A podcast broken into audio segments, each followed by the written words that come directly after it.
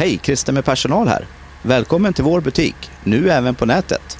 maxikasta.se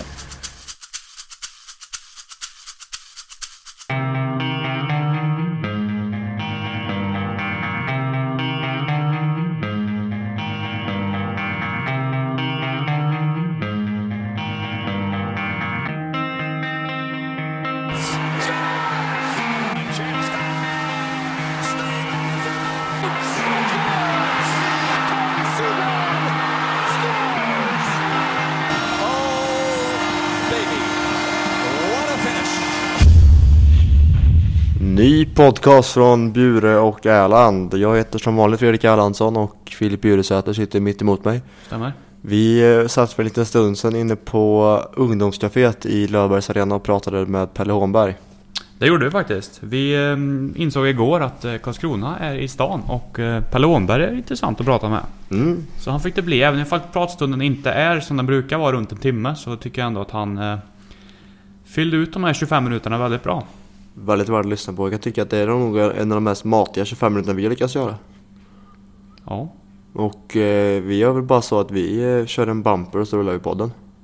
tycker jag låter alldeles utmärkt. Vi ska kanske också flasha lite för att vi på torsdag kommer göra en liten tripp. Mm. Och en liten specialpodd. Förhoppningsvis. Vi får Eh. upp rätt mycket intressanta både röster och eh, synpunkter. Och personligheter. Mm. Så vi eh, kör igång eh, Pelle Hånberg. Från eh, tidigare idag. Så Pelle Hånberg, välkommen till Byråhallen. Tack så mycket. Eh, I Karlstad för att möta Färjestad uppenbarligen. Hur eh, går tanken inför matchen? Ja, vi har ju hamnat i ett läge där vi eh, inte riktigt känner att vi har något att förlora. Utan eh, vi försöker bygga på en självbild, självförtroende inför slutet på säsongen. Och tycker vi har gjort det bra egentligen från delar av december och så januari, februari har varit bra för oss. Och jag tycker att vi har på något sätt börjat växa in mer i SHL-kostymen. Tagit tid men eh, det går åt rätt håll i alla fall. Så att, så matchen idag, det är Färjestad eh, väldigt kul att möta de här lagarna för oss naturligtvis. De krigar om sina platser där uppe, de här topplagen de vill nå och de vet att de möter ett Karlskrona som man på papper kanske ska slå. Eh, Men vi har gjort bra match mot eh, Färjestad faktiskt, eh, alla, alla matcher tycker jag. Så att det har varit ganska jämnt, jämnt skägg i matchen. Vi tog väl någon poäng här uppe. Hemma lyckas vi inte vinna men vi gör en väldigt bra match den matchen också. Så att, em, kul motståndare och ja, ja, goda vibbar inför kvällen. Han hade ju första matchen i SHL var ju mot just Färjestad eh, i Karlskrona i premiären där. Eh, var överraskande heta inledningen. Det kändes som att Färjestad blir tagna på sängen lite. Ja, men det, vi har gått och väntat sedan 10 mars på och, eh, Blekinges första lag i högsta serien i SHL. Eh, man har haft legat i division 1 för fyra år sedan och man har haft en ofattbar resa nästan med Karlskrona.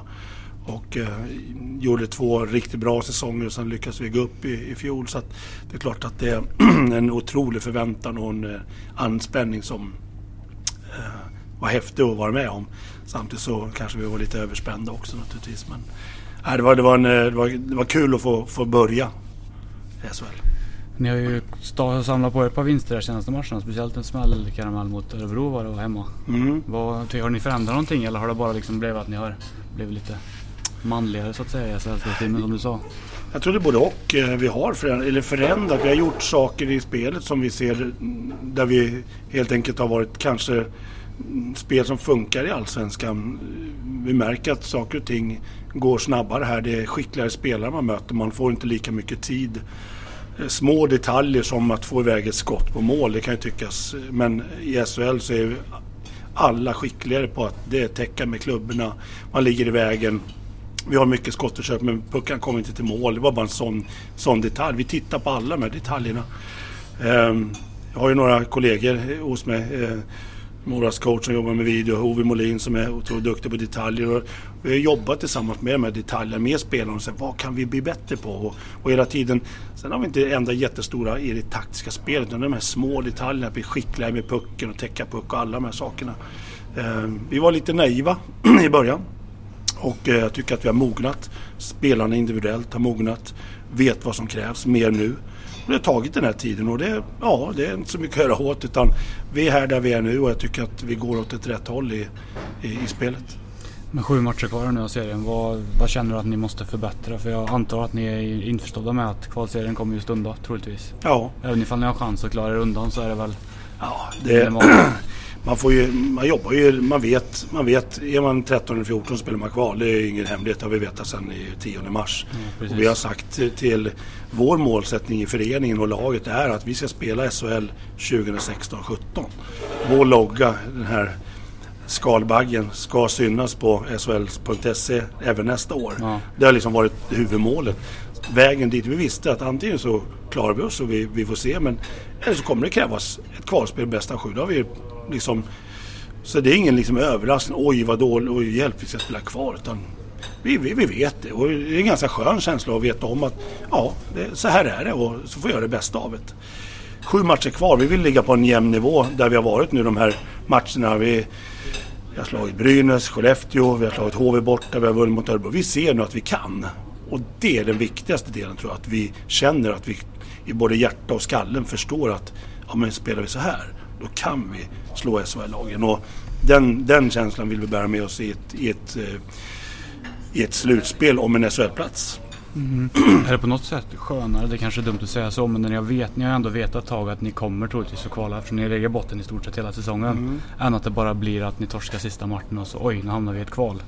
Känns man mer som man är mer för, mentalt förberedda på själva Ja, det tror jag. För att jag tror att är du där nära, eh, kanske till och med play-in och, och, och lagen som ligger där och sen på sista sträckan tappar den här stafettpinnen.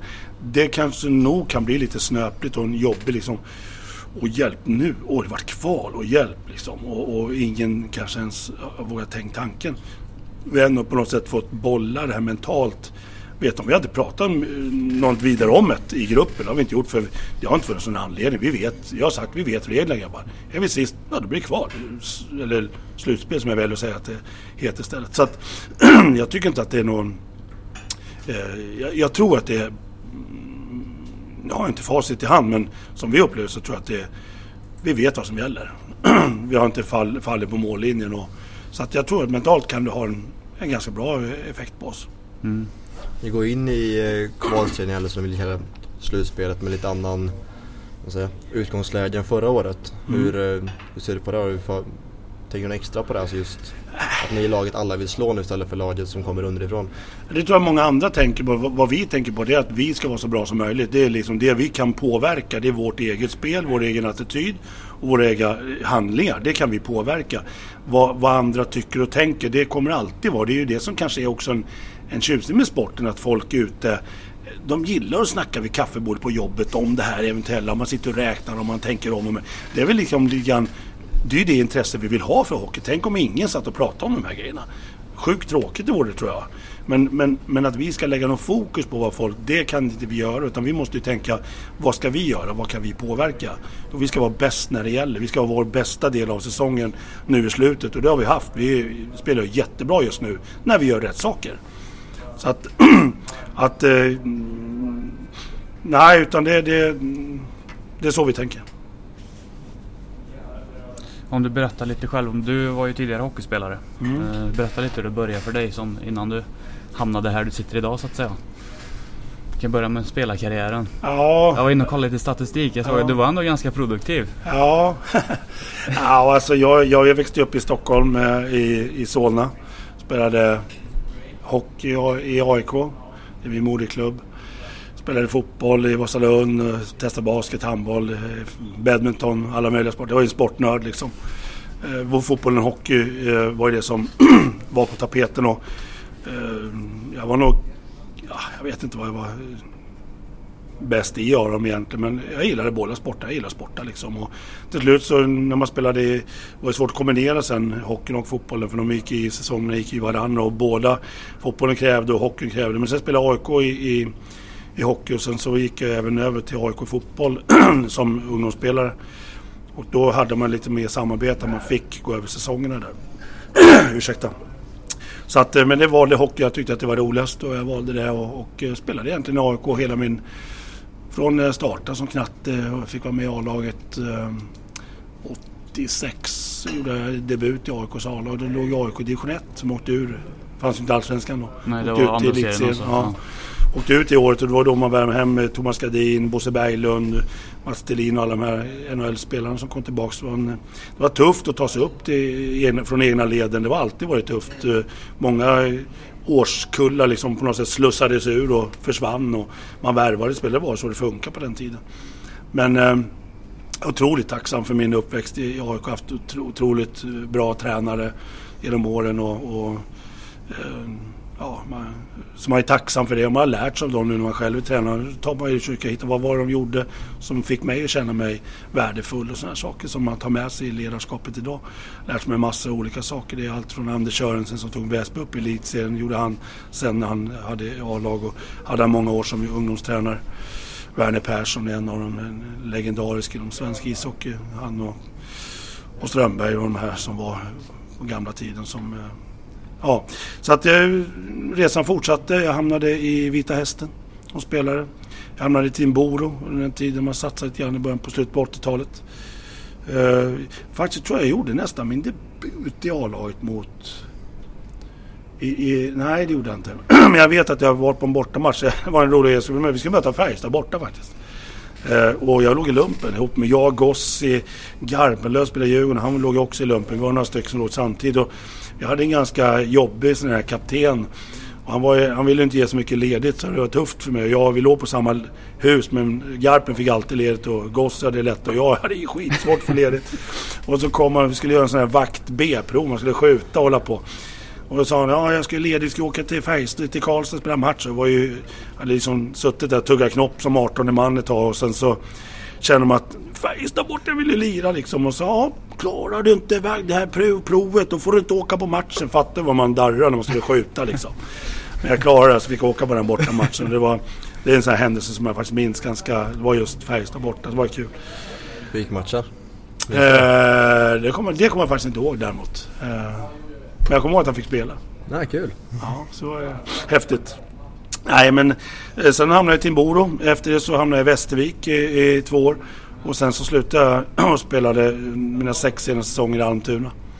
Uppe i Uppsala som vi flyttade till. Och, ja, man byggde familj under den här tiden och, och skaffade barn. Och, och sen såg man sin dröm att man, man hade en dröm när man var liten att komma, till NHL och elitserien och NHL. Det var liksom drömmen som pojkdröm. Och man börjar bli till åren så att man kom inte dit eh, men ändå fick spela hockey och hålla på med det roligaste man visste. Och, hade väldigt eh, roligt under mina år som hockeyspelare och, fick njuta av det. Och blev inte miljonär direkt men, men fick spela och hålla på med det man tycker är roligast i livet. Och, men eh, sen kom familj och det var mycket andra värderingar i livet med som, som ändrades för mig.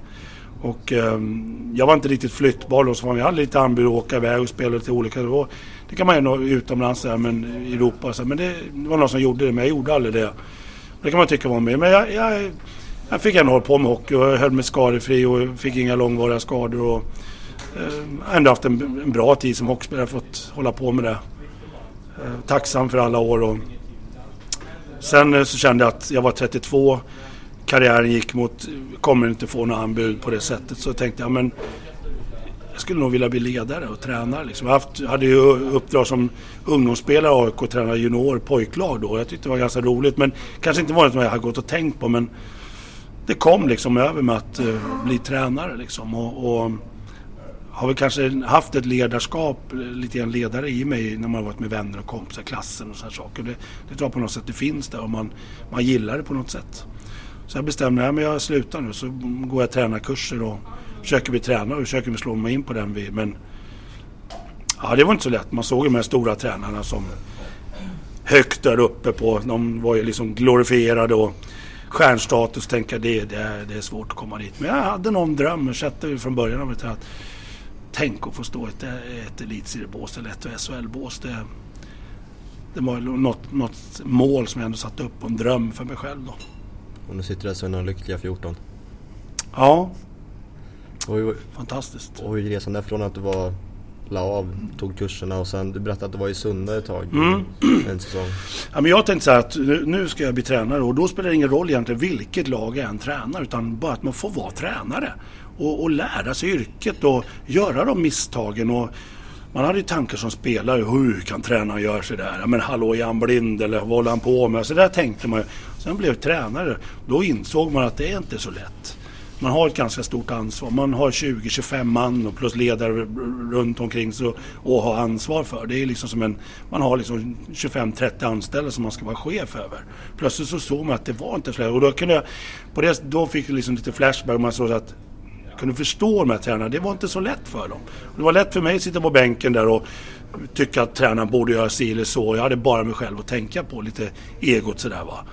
Så att, eh, ja, det, det, var... Så jag tror det kan vara nyttigt ibland som spelare att kanske prya eller praoa som tränare på något sätt. Kanske i ett mindre lag bara för att känna på hur det är. Och få liksom en, en, en annan bild av, av hockeyn på något sätt. Från ett, med andra ögon. Jag tränade, jag var jag tränade Almtuna. Och eh, jag var tränare ute i Gimo utanför Uppsala. Mitt första jobb som huvudcoach i Gimo division 1. Jag och en kompis Björn Lidström. Vi var fem killar från Almtuna som åkte in. Och, så vi åkte till Gimo fem mil utanför, fem mil varje dag. Ut och fem mil hem. Och det var otroligt lärorikt att vara med eh, på den här nivån och spela och träna och lägga upp träningar och allt vad det innebar och lära sig ledarskapet. Och ledarskap har jag alltid varit intresserad av så det, det är ett ämne som jag brinner för. Jag tycker det är fantastiskt. Det, det, finns så mycket i ledarskap som, som vi inte ens har hittat än. Som det går att hitta och bli bättre ledare liksom. Och, och jag satt och tänkte så här nu och så efter det så var det Team Uppsala.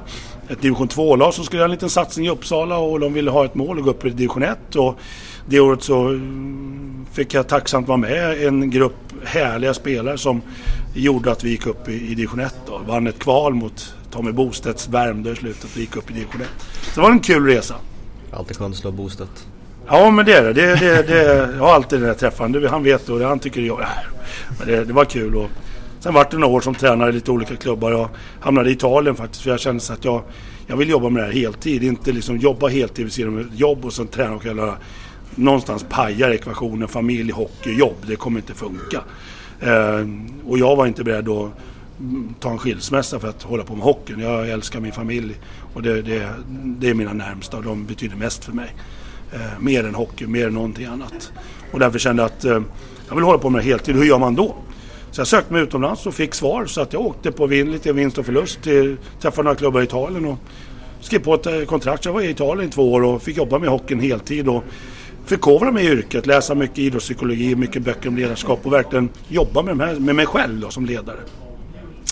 Sen kom jag hem och då var det Sunne. Så att 2004-2005 tränade jag Sunne. Av alla ställen. Ja, jag hade en fantastisk tid. Jag hade en jättebra tid i, i, i Sunne. Det var också ett år, det var... Kom ur femma tror jag. Målet var att ligga, komma bland de fyra. Jag tror vi kom fyra, femma precis i slutändan där så hamnade vi femte plats. Och det var ett jättebra år. Hade Sven Dahlgren som sportchef där uppe.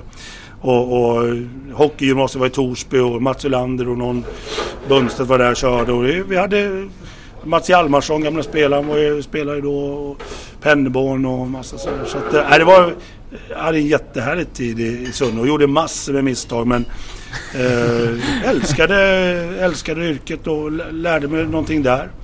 Hamnade i Örebro sen.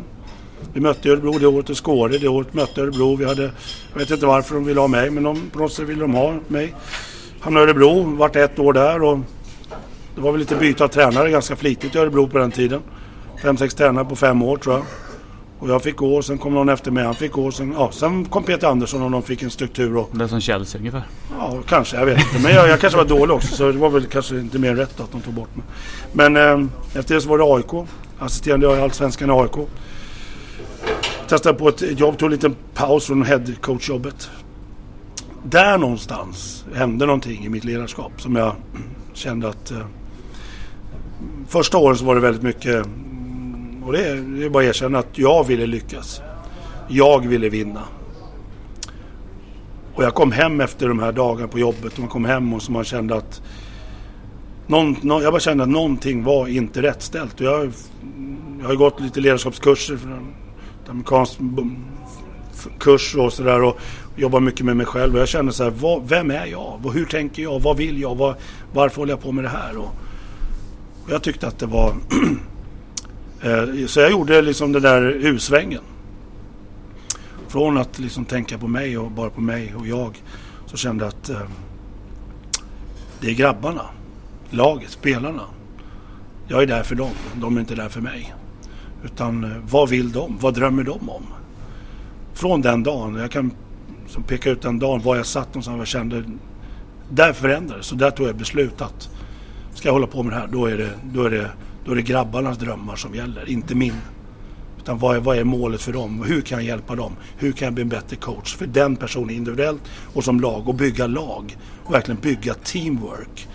Så det är någonting som jag brunnit för de här åtta åren som verkligen liksom triggar mig och varje dag liksom och, och bara se hur kan jag få den här killen att blomma? Hur kan jag vara en liten del kanske på hans väg till sin att nå sin dröm. Han kanske aldrig minns mig men det bryr jag mig inte om. Att bara få vara en del. Hur kan jag bli bättre? Hur kan jag liksom hela tiden se mig i spegeln. Har jag gjort rätt? Har jag gjort det bästa? Vad kan jag göra något mer? Och hela tiden liksom, det finns mer att göra hela tiden. Och då blir ledarskapet oerhört roligt och spännande. Sen var det några år där jag, där jag inte fick några jobb. Och sen eh, hjälpte jag lite grann i Team Uppsala igen. Och jag hamnade i Almtuna av en händelse när de ringde. De, de tog bort en tränare och ringde. Och det lyckades ganska bra där. Eh, fantastiskt, fantastisk lag. Killar som eh, tog sig upp en omöjlighet och räddade kvar sin plats i Allsvenskan. Hamnade i Vita Hästen. De hade en likad situation. Och de har en mål att gå upp i Allsvenskan, haft i 18 år, inte lyckats. Jag har själv spelat i Hästen ett år, vet vilket drag det är. Det är en fantastisk publik och stad som jag tycker jag ska ha ett lag i kanske högsta ligan till med, med folkmässigt. Um, och ett fantastiskt hockeylag, en härlig assisterande tränare, Sven Eriksson, eh, Jimmy Eriksson, Jonathan Erikssons pappa. Uh, hade ett fantastiskt år i Vita Hästen, underbara spelare, underbara grabbar och uh, de här spelarna gjorde det omöjliga och, gick upp i Allsvenskan med Vita Hästen. Uh, fick inte vara kvar. Hur kommer det sig då? Vet du det själv eller?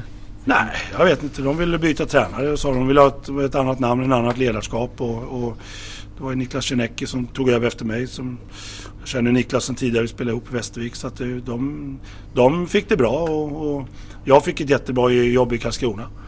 Och, eh, så att det var väl vinst för alla då. Ehm, och jag har fått vara med om en fantastisk resa i, i Karlskrona. Där man eh, gick upp i SHL i fjol. Och där är vi nu. Och, eh, återigen fantastiska ledare, fantastiska spelare som gjorde det möjligt. Så att eh, bara tacksam att man får leva i sin dröm just nu och vara tränare i ett SHL-bås. Det är en fantastisk eh, upplevelse. Du som är liksom inifrån och har sett det här att det har gått fort framåt för klubben. Hur, vad är det för förändringar som krävs, ser du det sett från din position när man går så pass fort upp i seriesystemet? Ja, det är väldigt svårt. Vi har en växtverk, hela föreningen, organisationen och det, det, är så mycket folk som gör, jobbar nu dag och natt i stort sett i klubben för att få det här att funka. Och det, det, det är större än vad man tror. Jag tror att många gånger i Allsvenskan sitter man och tycker att ja, vi är nära SHL och vi är nära dem. Och, och det har jag själv pratat om och när jag kommer till SHL så märker jag att det är en, det är en stor skillnad. Det är en otrolig, jag måste ändå säga att SHL är en väldigt, väldigt stark liga. Väldigt mycket bra hockeyspelare, ledare för organisationsmässigt. Så att eh, egentligen allt behöver förändras på olika sätt. Så att eh, det är massor. Mm. Du som ledare då, vad tycker du att du har förändrats? Jag menar det var ju alltså, du har gått upp en serie per år nu va, senaste mm. tre åren. Mm. Det är klart att det blir en stor förändring också. Ja, men så, samtidigt tycker jag att eh, jag bygger mitt ledarskap på att se människan. Eh, och jobbar man ut efter det och, och vet att man är, eh, själv är, inte är så märkvärdig utan eh, man är där man är. Jag tror man det är viktigt att man är där man är. Sen måste man hela tiden jobba med sitt ledarskap. Att man hela tiden strävar vad kan jag göra bättre? Och hur kan jag lära mig av de här sakerna? Och misstag sker och det är okej. Okay, men att, eh, att vi inte ger vårt bästa, det är väl det som det är där vi kan sätta klorna i varannat. Liksom. Misstag det sker. Det ska vi inte hängas för. Men om vi inte kämpar och ger vårt bästa, vårt 100 procent. Ja, då får vi ta ett eh, litet snack. Lite så jobbar vi i Karlskrona. Vi har alla förutsättningar för att spela i SHL. Vi har en fysdel, minusala, vi har en fysavdelning som är jättebra. Vi har mycket barn som spelar, tillväxten kommer och vi har företag, nätverk i näringslivet som också brinner för hockeyn och publiken. Så att vi har det där nere. Men som ledare måste du hela tiden vara beredd på förändringar. Eh, att ändra dig och, men att fortfarande ändå stå med fötterna på jorden och vara ödmjuk och älska, älska ditt jobb. Ha passion för jobbet. Men jobba med karaktären mycket. Jobba med din karaktär. Eh, ärlighet och sådana saker. Då. Jag tror att eh, men älska spelarna och se till deras bästa. Det tror jag det är. Då, då, då kan man... Eh, då ser man sig inte själv som så, så, stor utan det, det, är laget och mitt jobb är att se till att de, att de mår bra, att de ska leverera det bästa. Det låter som en bra avslutning. Ser att De börjar gå in i bussen bakom det där. Ja. Vi får väl tacka så mycket för att du tog dig tid. Tack så mycket grabbar. Lycka till ikväll. Ja, detsamma med podden. Kör på. Tack så Tack. mycket. Tack.